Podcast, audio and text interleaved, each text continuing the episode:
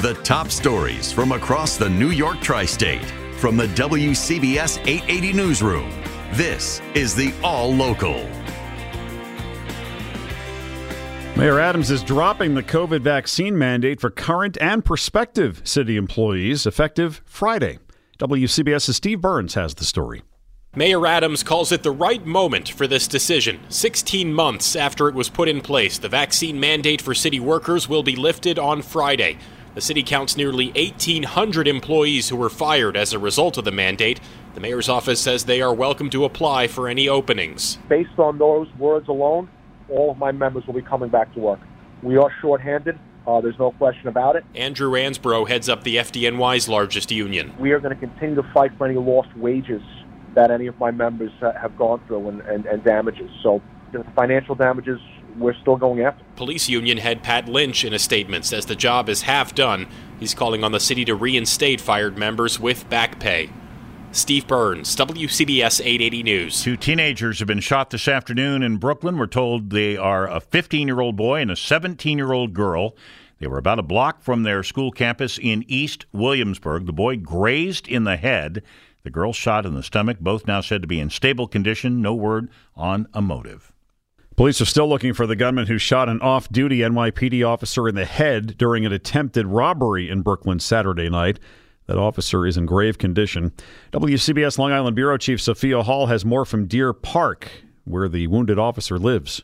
An NYPD cruiser is parked outside the 26 year old officer's home here in Deer Park. Some neighbors were too upset to speak. Others told me their prayers are with the officer and his family. I don't know the man, but I see him walk by with his children. It's a shame. It's a shame. I hope he uh, recovers. Neighbors say the officer and his family are one of the newer additions to this area of Deer Park. It's a shame. No, it's a shame. I mean, the, the police in New York City have had tough enough time as it is. In Deer Park, Sophia Hall, WCBS 880 News. There's now a $10,000 reward for information leading to the arrest of the shooter. First court appearance today for the suspect in the New Year's Eve machete attack on police near Times Square. Trevor Bickford was brought before a federal judge shortly after his release from the hospital. He'll be in state court later this week to face separate charges there. Bickford is accused of wounding three officers. Investigators believe he developed radical Islamic views online and was trying to wage jihad. Police in Sayreville are asking for the public's help in solving the murder of Councilwoman Eunice Dwumfor. She was found shot to death last week in an SUV near her home. There's still no known motive. Police have posted on Facebook asking for leads and for any surveillance video that may have captured her killer. A memorial service for Dwumfor will be held Wednesday evening. Dozens of therapy animals were killed over the weekend in a barn fire in Connecticut.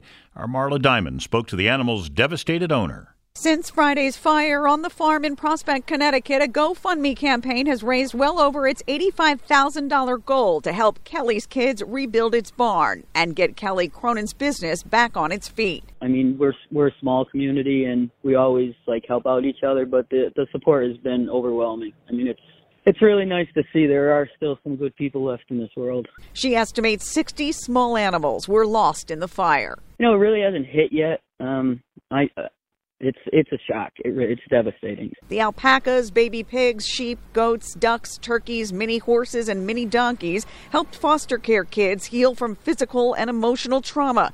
Cronin says she won't allow the tragedy to end her mission to help them. Marla Diamond, WCBS 880 News. Chief Meteorologist Craig Allen is live in our weather center. I don't see anything in your forecast that we'd have to shovel. No, not at all. Not for this week. Uh, right through Friday, temperatures at or above normal. Tomorrow will be the chilliest day of this week at 40 to 45, and that is slightly above normal. And then after that, it's 50 and better, right on into Friday and possibly Saturday, too.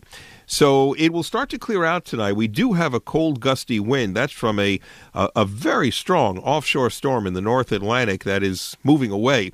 25 to 30 overnight, near 20 inland. And tomorrow, sun giving way to clouds, 40 to 45. There could be a rain shower or two Tuesday night as temperatures stay near or just under 40.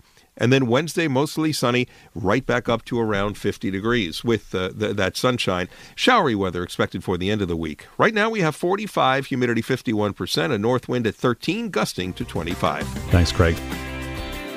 Stay informed Stay connected. Subscribe to the WCBS 880 All Local at WCBS880.com or wherever you listen to podcasts.